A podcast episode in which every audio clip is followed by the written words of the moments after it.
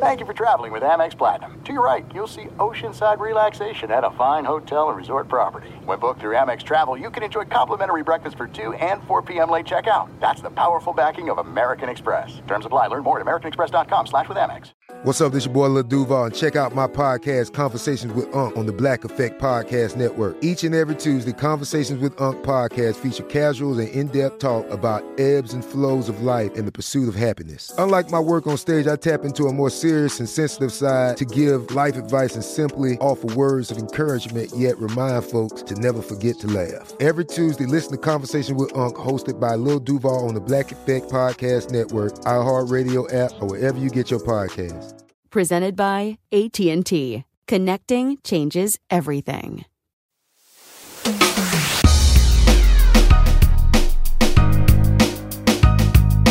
Hey, what up? Welcome in. I'm Doug Gottlieb. This is Oval. And uh, Oval is your home for great storytelling and some opinions on all things, well, basketball, but also just stick and ball sports. We continue with Josh Lucas. This is our part two with the former director of player personnel with the Chicago Bears. And uh, in part one, we talked about his uh, turbulent past as a kid growing up in Ohio. Took him to Harvard, where he played football, but for a very short period of time because his body kind of failed him. And he eventually found his way to Jacksonville and the N F L. That, that's kind of where we, we left off, and And and his story starts to take a little bit of a turn. But before we get to Josh, let's kind of recap some wild times in college basketball. In terms of the actual teams, right? Think about the week we've had already. Now, uh, you go back on the weekend with Purdue losing, and during the week, UConn gets not beaten, but blown out by, by guy Cashworth, Splashworth, Stephen Ashworth. It's three after three, and the Blue Jays show themselves to be at least partially the team that so many of us expected them to be when uh, the preseason rankings came out. And, and some of this is about, you know, styles make the fight, and you're at home, and you're able to set the tempo, and you're able to kind of play your game. Some of it is, hey, look, they got an older veteran team, and when they're starting hitting shots and they're playing their game, and some of it is UConn didn't play well, didn't react well to the adversity. And they've been playing at a magic level, right? It's hard for a college kid to get done beating, you know, Marquette, who they think they have to beat in order to win their league. And now you go to Creighton, who's been a little bit disappointing, and get up to that same level, especially if you're playing on the road. So there's a lot of college basketball stuff to get to, right? Purdue, UConn losing, both on the road, but losing. A lot of the, the turbulence with transfer portal and N I L, coaches speaking out about it, whether it's uh, Rick Pitino talking about his team, which he since apologized for. You, you kind of name it. You go through Mike Boynton talking about where Oklahoma State sits in, with uh, N I L in the Big twelve, and it's led to struggles in recruiting. Uh, coaches kind of speaking out and calling out and pointing out that their teams might not be as good as advertised hasn't necessarily landed well with a lot of fans, but there's also very few, if any, lies that are told. And so maybe it's like a P R lesson. All right, we'll circle back. We'll get to that. So in college basketball, you got just some craziness with Um, the ups and downs, the ebbs and flows, the wins, the losses. You have the coaches trying to figure out the new world order, and there's been varying degrees of success both throughout the season or as the season goes on. Younger teams are getting better. I mentioned Oklahoma State. They just beat Cincinnati for their first road win of the year. U C L A, although they lost to Utah at home, the blind man can see that Mick Cronin with his young crew, they're starting to uh, figure it out. Um, as opposed to a team like in Indiana, which has just been a complete thud. So you got all different types of teams, different types of spending in terms of N I L. You have some incredible stories. Uh, let's first give a little respect to the Mountain West. Backing up San Diego State playing for a national championship with the type of year they're having, where you could very, I don't want to say easily, but you could definitely see six teams getting into the N C double A tournament. That's true, six teams. Boise started out a little slow this year, but, man, they've come on strong. Utah State's been the surprise of the league. Um, we know what San Diego State brings to the table. They'll make the tournament. Where you see them, that's going to be hard. You got Colorado State, which, of course, started out with such a great start, uh, then hit a lull, just lost to New Mexico in a great game. Speaking of New Mexico, you got New Mexico. And then you got Nevada. I mean, what an incredible league. And the, the other cool part about the league, so many of the games played in altitude makes road games even harder, but also amazing places to go to games. You know, Viejas is no longer new. It's twenty-five years old, but still really cool. The Pit, um, to me, is one of the iconic spots in all of college basketball. The D, D Glenn Spectrum Events Center, just called the Spectrum to the folks in Logan at Utah State. Awesome place. And kind of finally getting its due with Stu Morrill getting his uh, name on the court. You know, Boise State's not like special as an arena, uh, but as a city, it's like the coolest city you'll never visit. And they're really good. Plus, I love watching Max Rice and, and uh, Tyson uh, Dagenhart uh, go at it. They've been buddies forever. And Max Rice is like a He's literally like uh, a grown-up playing with kids, not just in terms of his age and his experience, but just the way he carries himself, being a coach's son and being around it all this time. I, I mean, I tell you where, where uh, Wyoming's arena, since it's been redone, is awesome. I love, you know, I, I know that they need to redo it, but uh, Moby is really cool at Colorado State. I mean, they still have the hoops that come down from the ceiling, even on the sides. You know, bleacher seating, but they've done a lot with a little, and more than anything, like the, the arenas don't matter when they're full. They're full, they're loud, they're really, really cool. Who am I forgetting? I Lawler, blah, blah, blah, San Jose State, no. Uh, Fresno, God, that thing has just been a disaster since they went to the Save Mart Center. It's too big. And obviously they're not great, but it's just too big. But those top teams, you know, outside of Nevada, which, in altitude, tough place to play, team that can really shoot, older team. But in terms of the actual venues, amazing. Amazing. And now you have the teams to kind of match the venues, and you got incredible crowd support. And I'm not sure uh, if it's the success of San Diego State, the success of the league, the fact that the league, while it's on T V, it's on Fox Sports one, it's on uh, E S P N some, it's on C B S Sports Network, but it it it doesn't feel like T V has taken away from those markets the way it has some programs, you know, where every game being on T V kind of diminishes it. I don't know. They, they draw really well. It's a great league, and it's finally getting kind of its due. And, you know, I, I don't think it has a team that'll win a national championship, but it wouldn't stun me to see the Mountain West have a couple of teams in the second weekend, something that struggled to do. Struggle to do. But there's a, there's a discussion there to have six teams in. Probably get five, definitely get four. But, you know, I'm like, go through the Pac twelve and try and find me even a second team. Like, Washington State's a great story, but even a second team that belongs in the field. So the Mountain West, to me, is probably the second most competitive conference at the top with N C double A tournament teams. Like, that's a lot. That's a big sentence, Doug. I, I get it. I mean, like, look, do I think those teams are as good as, frankly, you know, even though the A C C's down, like Duke and North Carolina, no. No, and they don't have the budget to, to but the rest of the A C C, or the, what does the kids say? They're mid? Yeah, kind of mid. Kind of mid. Uh, then you have the Big twelve, which is a gauntlet, although, should be pointed out, feels like Oklahoma's taking on some water here. They got a They got a big, they got a week off, and they got a big one at Oklahoma State, a game they probably should have lost at home. And Oklahoma State's won, I think, three home games in a row, and now won a road game, feeling with some confidence. Uh, O U is the team, that one team that could slip on the bubble from the Big twelve if they're not careful. They had a very good non-conference. The problem is the teams that they beat in the non-conference, from Providence to Iowa to U S C, haven't had particularly good years, so they don't look like as good of wins as they really were. Uh, still, the top of that league, Houston, probably going to win the league, Kansas, uh, Tech, Baylor. Heck, B Y U just popped Baylor.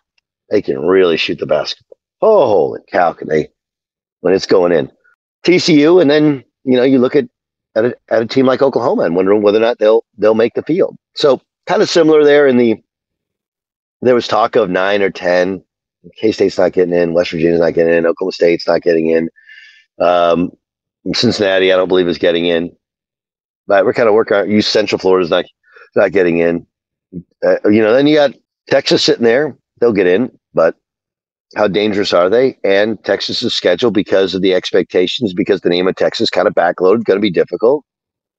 I'm fascinated by the Big twelve. To me, it goes Big twelve one, Mountain West two. Mountain, I, I did say Mountain West two. Um, and then, you know, you got the Big East at the top is very good. The Big Ten has one team kind of alone at the top, but then a, a second group, which is solid, fine. S E C, crazy talented. I mean, talent-wise, probably the best league, uh, athletic talent.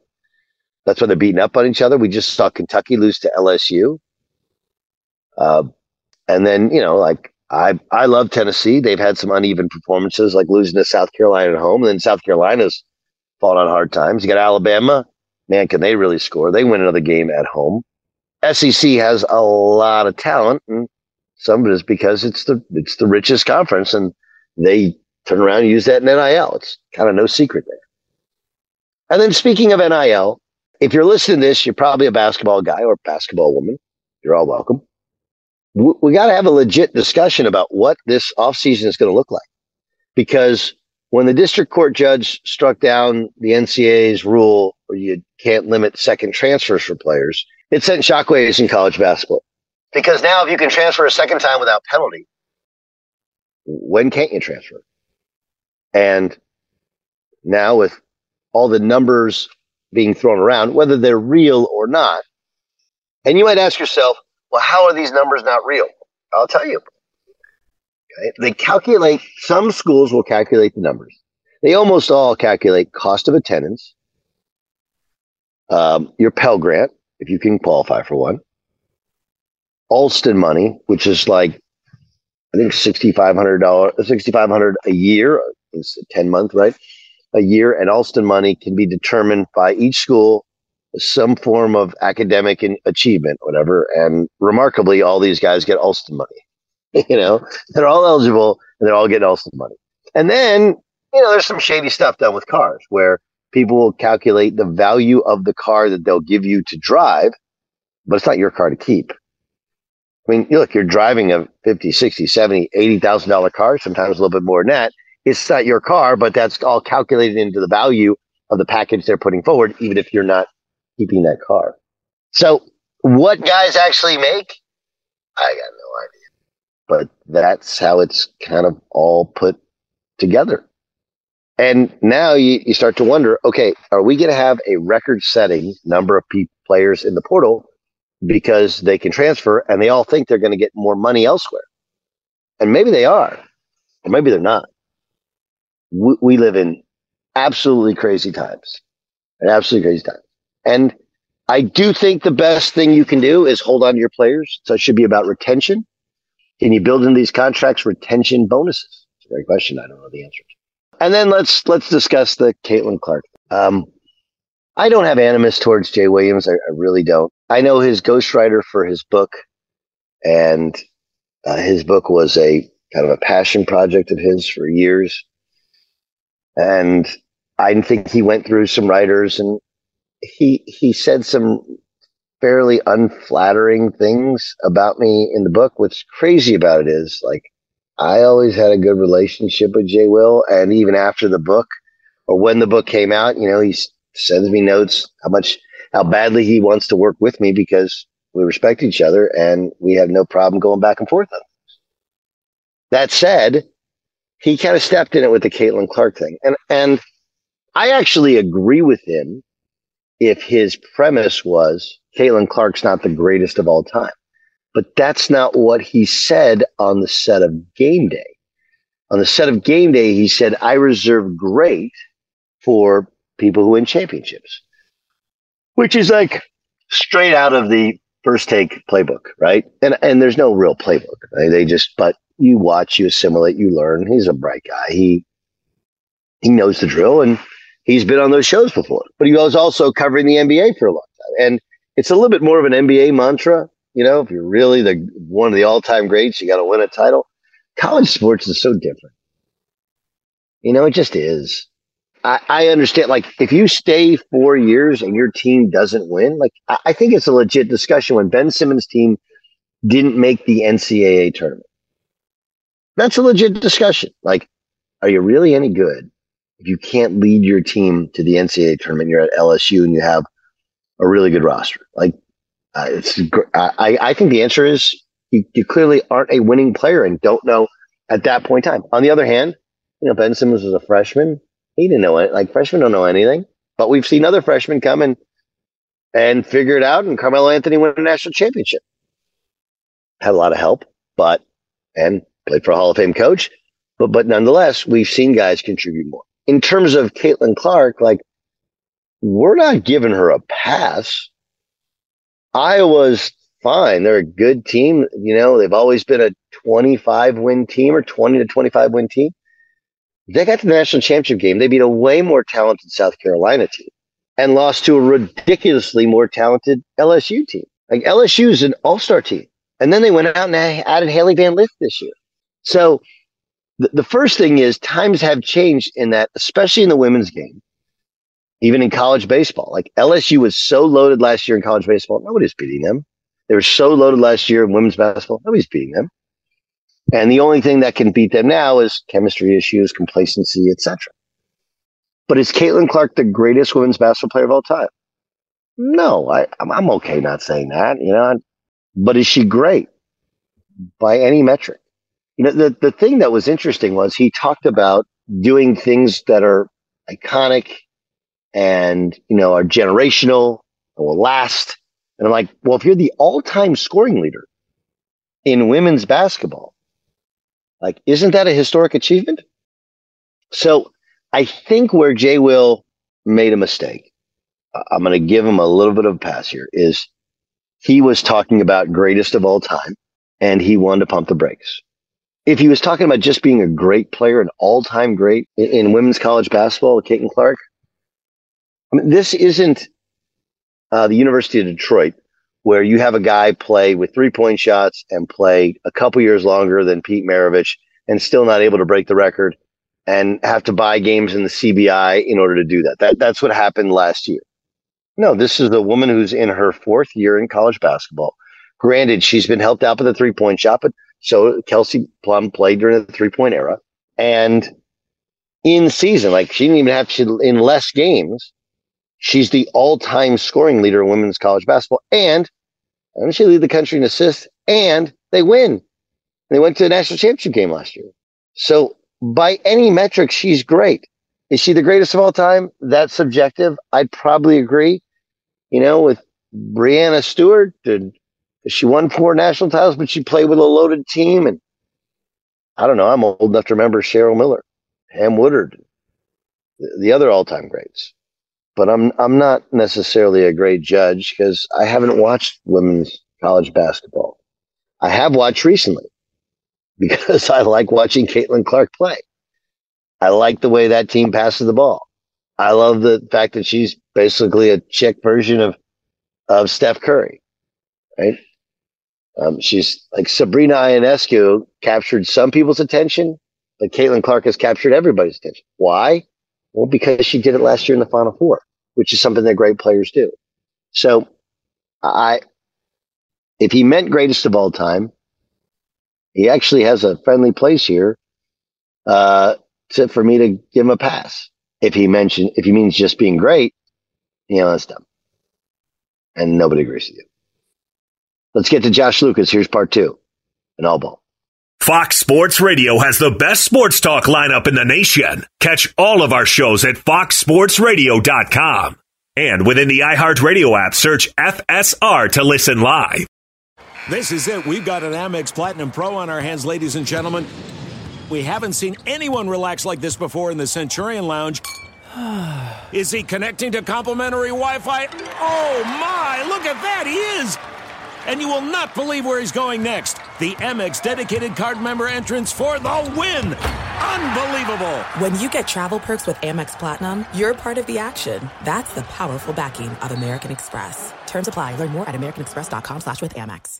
Enjoy all your favorite sports like never before at BetMGM. Signing up and playing is so easy. Simply sign up using code Buckeye and receive up to fifteen hundred dollars back in bonus bets if you don't win your first bet. When you register with BetMGM, you can get instant access to a variety of parlay selection features, live betting options, and the best daily promotions in the business. And with BetMGM at your fingertips, every play and every game matter more than ever. Place your moneyline, prop, and parlay bets with the king of sportsbooks today. Sign up using code Buckeye and receive up to fifteen hundred dollars back in bonus bets. If you don't win your first bet, that's right, up to fifteen hundred dollars. Again, sign up using code Buckeye and receive up to fifteen hundred dollars back in bonus bets if you don't win your first bet. BetMGM and GameSense remind you to play responsibly. twenty-one plus and present in Ohio, subject to eligibility requirements. Rewards are non-withdrawable bonus bets that expire in seven days. Gambling problem? Call one eight hundred gambler in partnership with M G M Northfield Park. That's one eight hundred gambler.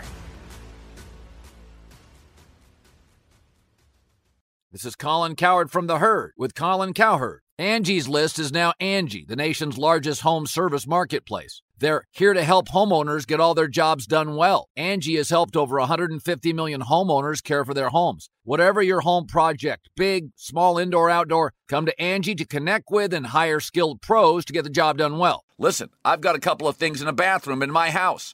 Got to get it fixed. I don't have time, and I'm not good at it. Angie is. In just a few taps in the Angie app or clicks on the site, you can have Angie tackle your home service project start to finish. With over two hundred thousand pros in their network, Angie makes it easy to research, compare, and hire pros to ensure a job done well. With twenty-nine years of experience combined with new digital tools to simplify the process, Angie makes completing home projects really easy. Renters, you can use Angie too for moving, installations, or cleaning. Angie can even help with extremely specific projects. Just tell them what you need, and Angie will find the right solution for you. Get started at Angie dot com. That's A N G I dot com, or download the app today.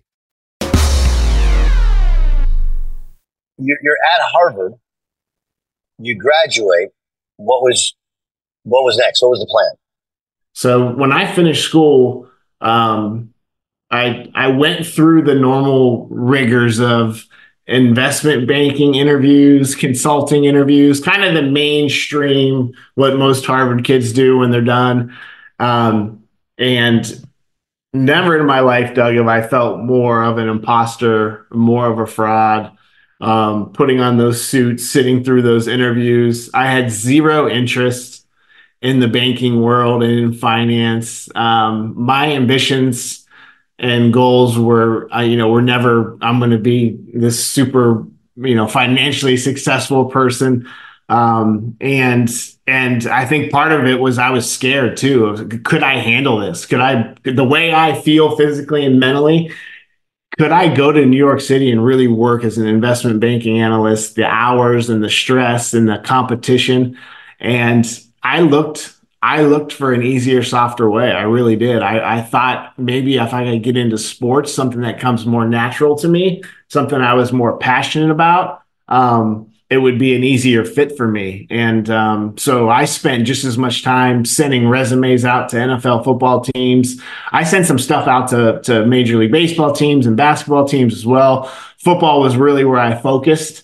Um, And I was very fortunate to get a to get a six-week internship in Jacksonville with the Jacksonville Jaguars the summer that I graduated. No guarantees that it was going to turn into anything. Just six weeks, come down here. It's basically a football ops intern. And, and after that, you're done. And I had some buddies that lived in Jacksonville Beach. So I said, hey, if you know, I'll go down there for six weeks and then I'll just go, you know, hang out with them until I figure out what's next. Um, and I was very fortunate at the end of that six weeks, they asked me to stay for the entire season. And so I got to be a football ops intern for the entire season in Jacksonville. This is my first year out of college. What year is this? This is, this is two thousand two, Tom Coughlin's last year in Jacksonville. Um, I was the horn boy at practice. I stood next to Tom Coughlin and would blow the horn between each period, and you don't mess up the horn with Tom Coughlin. So I was I would walk around paranoid and scared to death for two hours every day, making sure I didn't mess up the horn. Well, okay, so what, what were specific horn instructions? Was there a length of time that the horn was supposed to be must be pressed for? Just a short, you know, one second blow as soon as the period's over and you're moving to the next period. Can't be any simpler. Hard to mess up, but every day, two hour practice, lots of periods. You know, there's probably, I'd say, two to three times, you know, during the year where where I got the look and I got the stare and, and got a few choice words said to me. But for the most part, I think I handled it well. What what was he like? I, I know that was the end of that. And then he came back, obviously, with the with the Giants. And they had great success early on with the Jags, right, going to the A F C Championship game. Um, but he's always been seen as a disciplinarian.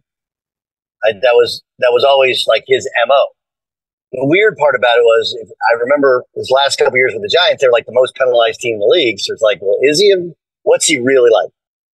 So just one year, obviously, my first exposure to the N F L. So, you know, I don't know shit. I don't know anything. What I'm what I'm seeing, if this is normal or not.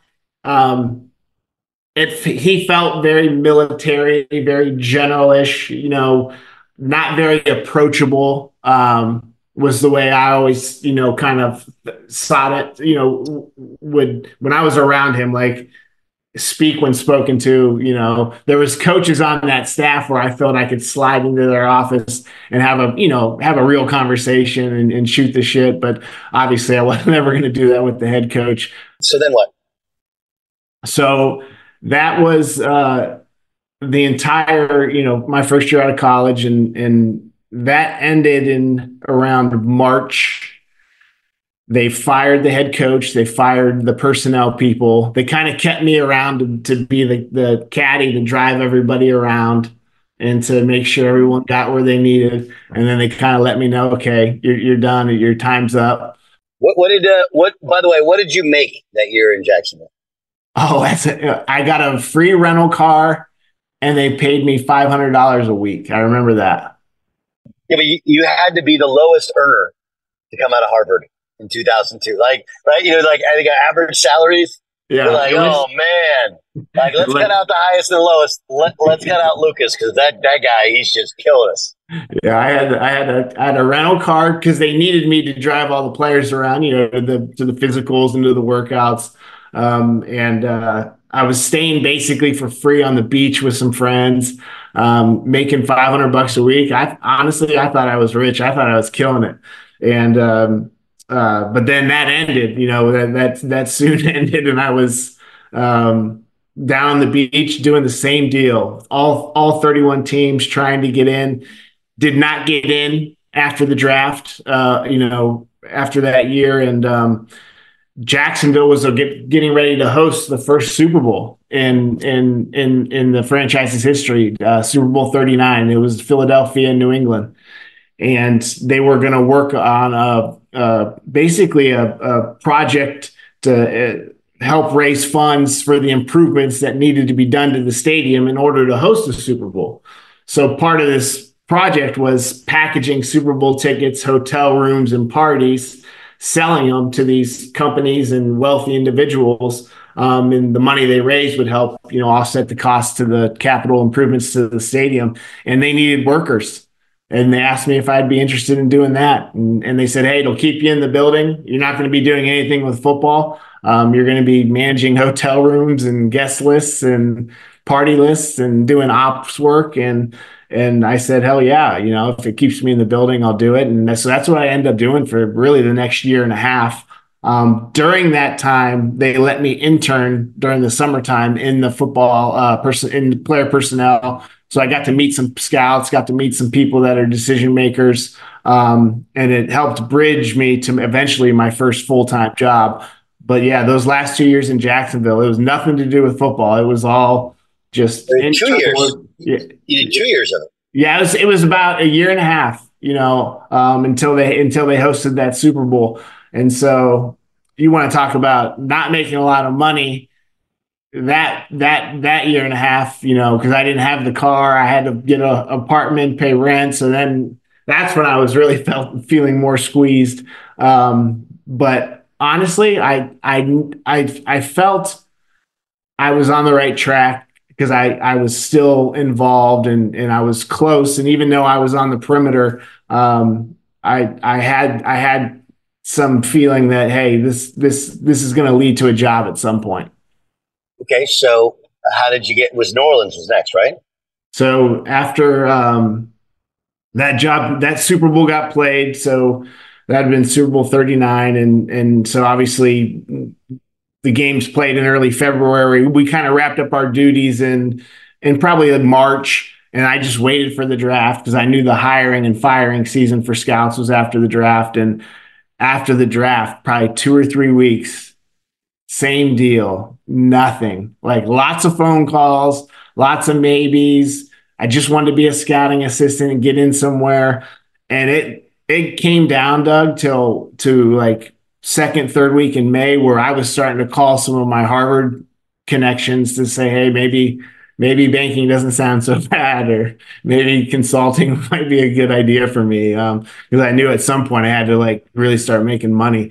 I, I remember, I remember to this day sitting in my apartment, getting on Pro Football Talk, and reading that the New Orleans Saints had just lost a bunch of scouts. They had left on their own, um, and the director of, of uh, college scouting in New Orleans was a personnel director in Jacksonville when I was in Jacksonville for three years. Ooh, what's his name? His name's Rick Riperish.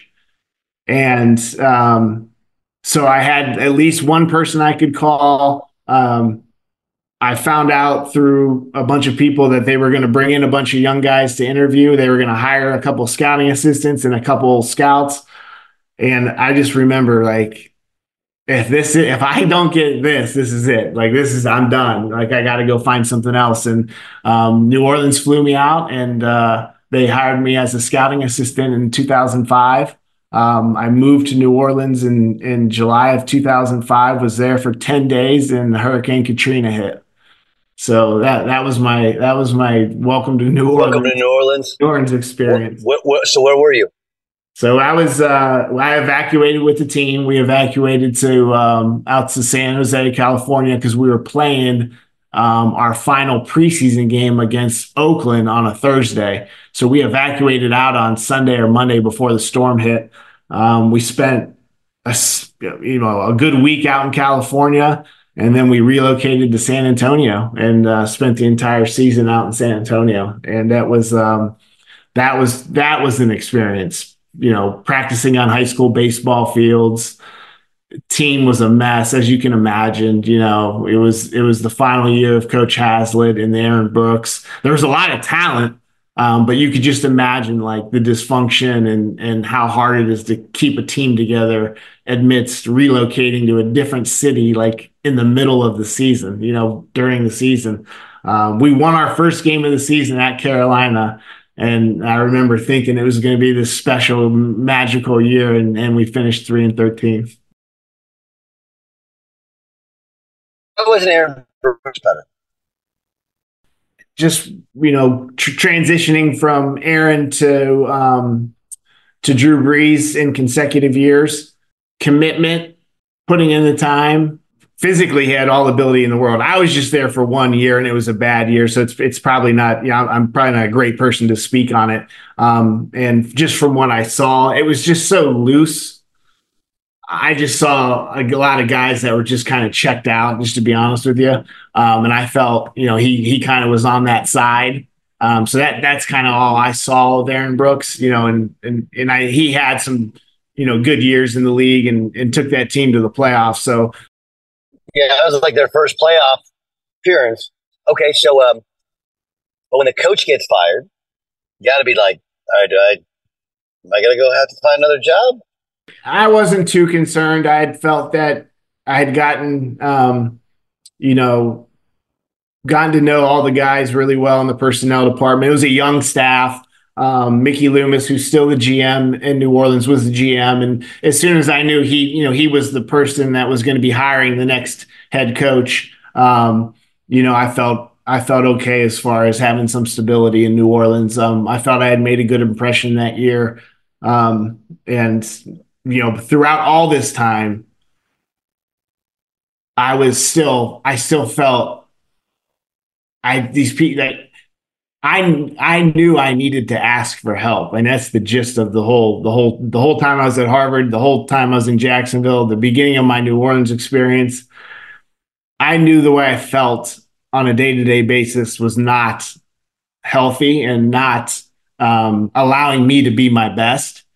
I was so terrified to ask somebody for help because I didn't want them to think I was defective. You know, I wanted to be known as the bright Harvard young scout that had this upward track, you know. And so when you say you don't, you don't feel right, like what, if you give me a, like a peel back the layer. What, what, obsessive, what nonstop, frightening thoughts, um, constantly worrying. Thoughts of what? Oh, you, you name it. Anything that would, I could read a current event. You know, the, the, you know, climate, climate change and the hurricanes going on. I could read a story in the newspaper and it would sit in my mind for weeks and, and paralyze me. And, and it made it very difficult to do my work. Um, physically, I felt extremely tight and uncomfortable. I got to the point early on in my career in New Orleans as a scouting assistant and as a, as an area scout, where I'd wake up in the morning kind of scared that, you know, can I get through this day and do all this work? Just just just the the watching all the film, all the typing, like, can I handle this? Um, and then once that fear sets in, now you're just in this constant neurosis and and worrying about home all the time, worrying about my dad, worrying about my brother. Um, I can't explain it any other way, Doug, than it was nonstop. Um, and, and I really knew that, um, at some point I was going to need to find a way to, to change things, because there's no way I'm going to be able to continue to live like this. Um, and, and I think anyone around me, um, you know, I, I just did a really good job of, of, of portraying that I was okay, that I was doing okay. And that, that, um, things were all right. And as long as I had a job in the N F L and I was, I was, employed and, and, you know, people thought that was really cool and that I was doing okay. Um, that, that's just how I existed and survived for several years. So when, when did you medicate yourself? So I, I, mental health brought me to my knees when I was thirty-one years old. That's probably how, not, not probably, we won the Super Bowl in two thousand nine, the very next year.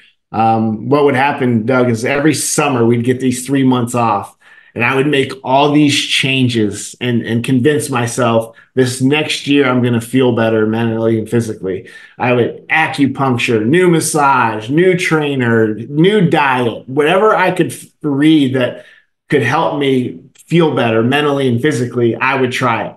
And that's what I would be obsessed with. And I remember I same pattern, same routine. I get on the road. It's my very first week on the road.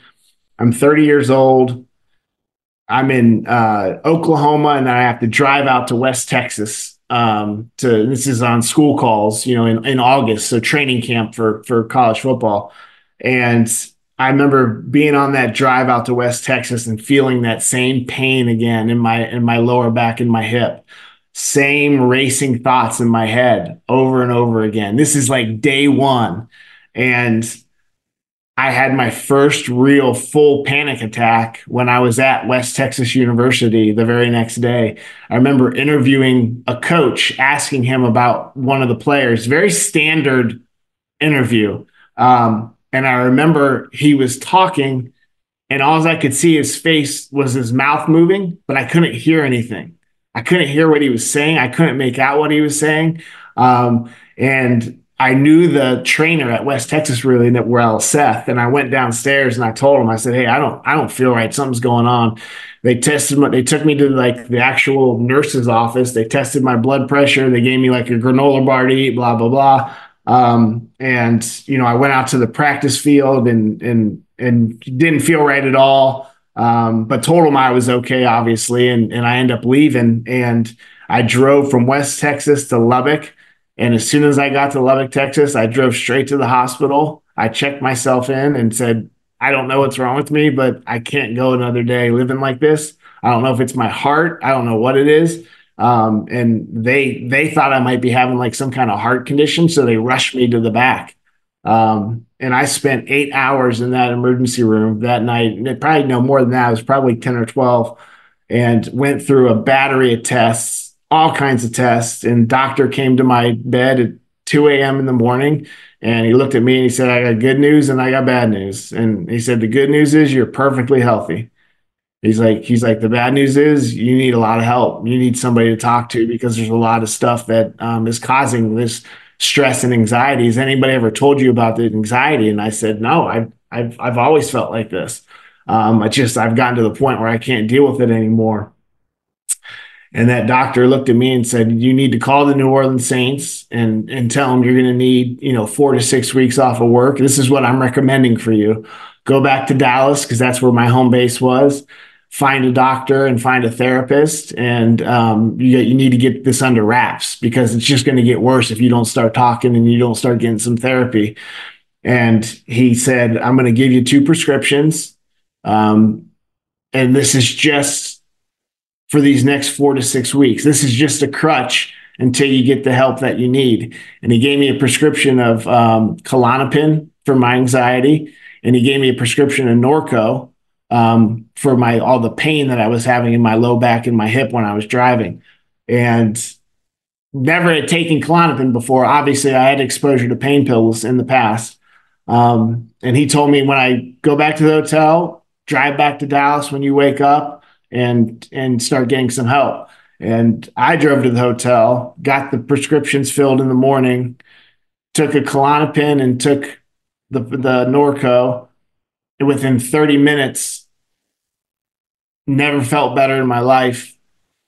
Drove to Lubbock, did the school call, worked for eight hours, felt amazing.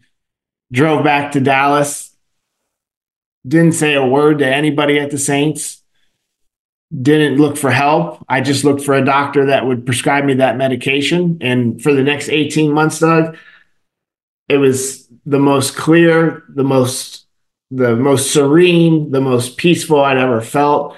I was very open to people about what, what I had found, and these are the medications I was taking, and this has really helped me, to my wife, to my dad, to the people, you know, that, that worked close to me. I, I didn't hide anything from anyone. And I was uh, of the impression that I was cured, that, that my, my issues and all this stress and all this anxiety was done. And for the next, next eighteen months, it was, you know, I got promoted at work. I remember thinking like all these things that were holding me back in my life are now over. Um, and then it got to this point where what they were prescribing wasn't meeting like the way I needed to feel every day. And I went into the doctor's office and I, I talked to the doctor uh, in Dallas and said, you know, "Hey, I, I need more. Like, it's not, I don't feel the same as I did when I first started taking it." And, and she, she was like, "No, you need to start taking less." And this is where kind of for me, I, I, instead of really bearing down and reaching out for help, I went off on my own and I started buying, you know, prescription pain pills on the street. Um, and how, how do you do it? Just through friends, through, you know, talking to people at the gym. Well, like how? Like, I mean, I've, I've been I've been to a hundred gyms. No one's ever gone like, "Hey, man." Like, how do you how do you know somebody might be the hookup? Oh, I mean, to the the very first person I bought them from, um, you know, was someone that was in Dallas that we talked about it openly, you know, at the gym, because I used obviously was using the Norco for for several months. Um, prior to ever like really buying them illegally or like buying them off the street.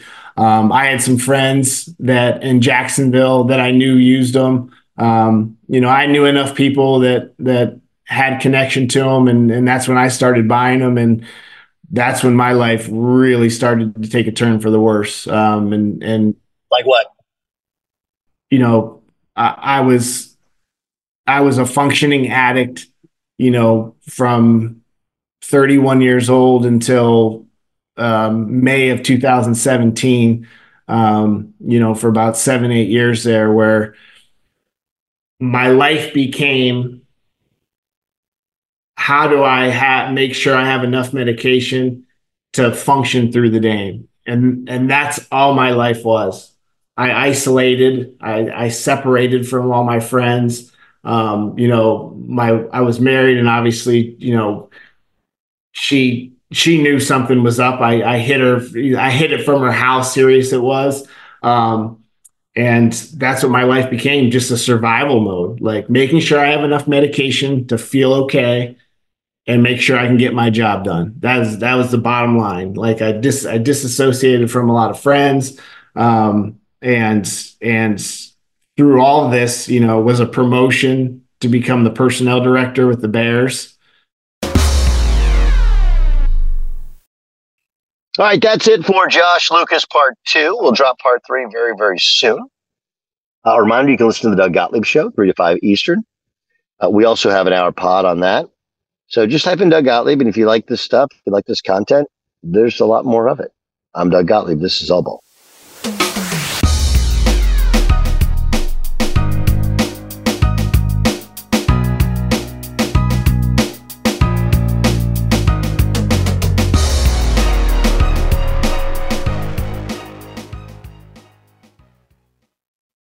At Bet three sixty-five, we don't do ordinary. We believe that every sport should be epic. Every home run, every hit, every inning, every play. From the moments that are legendary to the ones that fly under the radar. See for yourself when you sign up today and get one hundred fifty dollars in bonus bets when you bet just five dollars. Whatever the sport, whatever the moment, it's never ordinary at Bet three sixty-five. twenty-one plus only. Must be present in Ohio. If you or someone you know has a gambling problem and wants help, call one eight hundred gambler. Terms and conditions apply.